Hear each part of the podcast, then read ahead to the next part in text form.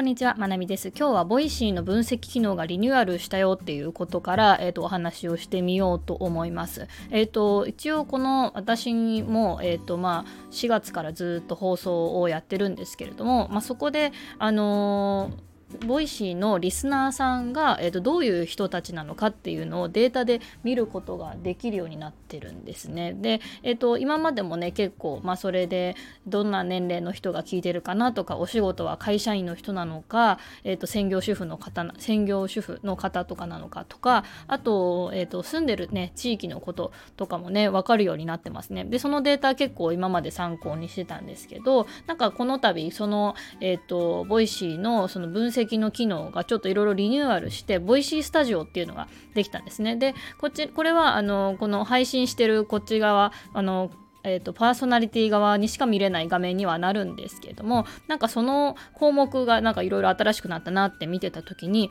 なんか熱心なリスナーの割合みたいな項目があったんですね。でえ何これ面白いと思って見てたのでなんかそこからあの考えたこととか感じたこととかをねいろいろ今日シェアしてみたいと思います、まあ、これからねあの、まあ、SNS 発信今やってるよって人とか音声配信気になるよっていう人とかにも参考になる内容かなというふうには、まあ、思います。うん。でですね、このボイシースタジオっていうのがね、なんかね、この画面まず見た時にね、めっちゃ YouTube 意識してるやんっていう感じだったんですよね。なんか YouTube の、私も YouTube やってますけど、YouTube スタジオっていうのがあって、で、そこで、え、ー、と、チャンネル登録者の数だったりとか、この動画のどこで、え、ー、と、みんな反応したかとか、ここの動画のこの瞬間が見られ、見られてますよとか、いろいろと分析できるページがあって、で、それは YouTube の場合は YouTube スタジオっていうのがあるんですね。で、今回ボイシーの、えー、と、ボイシースタジオっていうの、前はなんか普通に分析アナリティクスだったかな。なんか名前もね、ボイシースタジオっていうのにリニューアルして、めっちゃ YouTube 意識意識してるなっていうふうにね、ちょっと思ったんですよね。まあでもなんかね、YouTube もね、ポッドキャストとかね、音声配信の方を意識してるから、まあこれからね、YouTube と、まあ、音声配信っていうのはね、結構なんていうかな、あの、相性のいいメディア同士になっていくのかなっていうふうにね、最近思ったりとかしてます。うん。でですね、えっ、ー、と、まあ、そのいろんな項目を見てるんですけども、まあ、えっ、ー、と、皆さんがね、普通に私の放送とかチャンネルとか見てもらってる時は、多分、えっ、ー、と、再生回数とか、まあ、コメントの数とか、あと、それから私のチャンネルのトップページとかで、まあ、このチャンネルの人気放送みたいのが出ると思うので、なんかそれ見ると、あ、これなんか人気の放送なんだなとかっていう風にね、えー、分かるようになってると思います。で、その中、データの中に今回なんか見つけたのが、その熱心なリスナーっていう項目なんですね。なんか SNS のなんか、まあ、アナリティクスとか、えー、と分析データみたいなあのとか見てて熱心なフォロワーさんはこれぐらいいますとかって出ることって熱心ってなんやねんっていう あのまずないんですよだからこの熱心なリスナーって何と思ってなんかすごい興味を持ったんですよねでどうやらそのとても熱心なリスナーっていうのと熱心なリスナーっていうのとえっ、ー、とでそこまで多分熱心ではないというか普通の、えー、一般ピーポーみたいな感じでまあ大体3つぐらいに分かれてるんですけど、まあ、そのとても熱心なリスナーっていうのの、えー、と定義が放送80%聞いてるってことなんですね。まあ、この放送80%っていうのは私のチャンネル全体の8割っていうことを占めてるのかな？えーとまあ、でもね、最近リスナーになってくださった人とかもいると思うから、この放送80%の80%っていうのがちょっと私もよく分かってないんですけど、まあ、とにかくとても熱心だと いうことで。で、えーと、とても熱心なリスナーは放送80%聞いている人たち。で、熱心なリスナーっていうのが放送を40%から79%聞いている。まあ、そのとても熱心なリスナーに比べると、えーと、そこまでガチ勢ではないよみたいな熱心なリスナーかな。まあ、でもめっちゃ聞いてますけどね、40%から70%。10%聞いてるって、まあ、普通よりは聞いてるよっていう感じですね。うん。で、あとは一般ピーポーって感じかなっていう感じですね。で、えーと、私の場合は、えーと、どうなっていたかというとですね、その熱心なリスナーの割合っていうのが、えーと、そうそう、とても熱心なリスナーの割合が、えー、多分全体のリスナーの中で81%を占めてたんですね。はい、とても熱心なリスナーさん80%で熱心なリスナーさんが、えー、6.8%ですね。で、え、ー、と後のところは表示されてないですけど、えーと、計算して81たす6だから87%ぐらいの人あの熱心なリスナーさんがいますよということで、うん、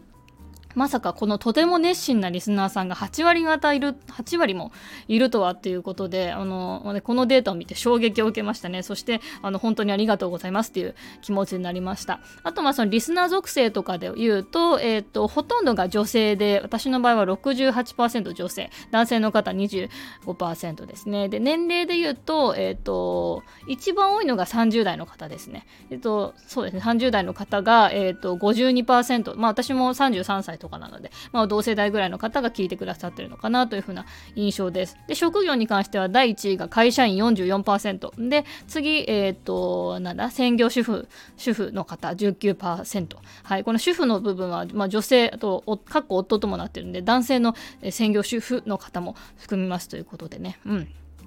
そんな感じね、リスナー属性とかもね、見れるようになっています。で、まあ、その放送とかのそれぞれ、放送のそれぞれのね、えっ、ー、と、新規リスナーがこれだけ、このこの放送から新しく、えっ、ー、と、新規リスナーを獲得しましたとか、えっ、ー、と、フォロワーアクティブ率ですね。まあ、これは SNS とかでよく見るんですけど、あの、まあ、リスナーさんが、まあ、どれだけ全体のリスナーさんのなに対して何割ぐらいのリスナーさんが聞いてくれたかっていうことかなと思うんですけど、それとか。うん、で、とても熱心なリスナーの割合とかっていうのも出てくるようになってますね。だからまあ普通は、あの、普通はというか、まあ再生数とか、え、ー、と、いいねの数とか、まあコメントとかでは測れない人気の放送っていうののなんかデータが今わかるようになってます。うん。やっ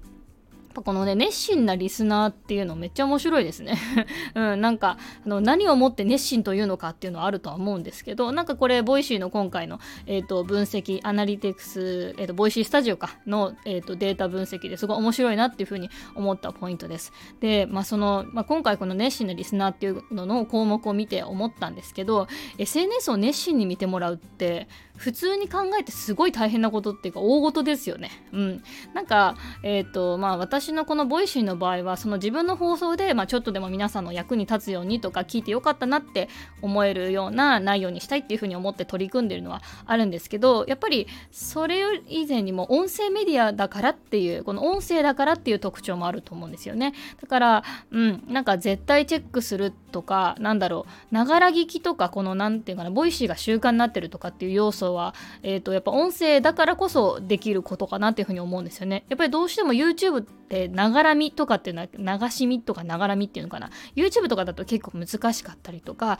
毎日この YouTube のこのチャンネルのこの動画見るぞっていうのもなかなか難しいですよね。でまあそもそも YouTube って毎日更新されるものでもないので結構ねあの作るのにエネルギーのいるコンテンツだったりするのでそもそも配信者側としても厳しいっていうのがあってでもこの音声メディアとかなるとやっぱりこの配信する側がこの毎日できて編集は特に不要で、まあ、私の場合ちょっと今台本とか作ってますけど、まあ、基本的に編集不要で、えっと、10分話してそのまま出してっていうことができるので配信者側としても習慣になって聞く人にとっても、えっと、毎日更新されるものを毎日聞くみたいな習慣になることからまあ、えっと、熱心に心の部分はどうかわからないけどやっぱ熱心なリスナーとかになりやすいのかなっていうふうに思うんですよね。まあ、これはその、うんと、SNS の特性っていう意味でですよね。うん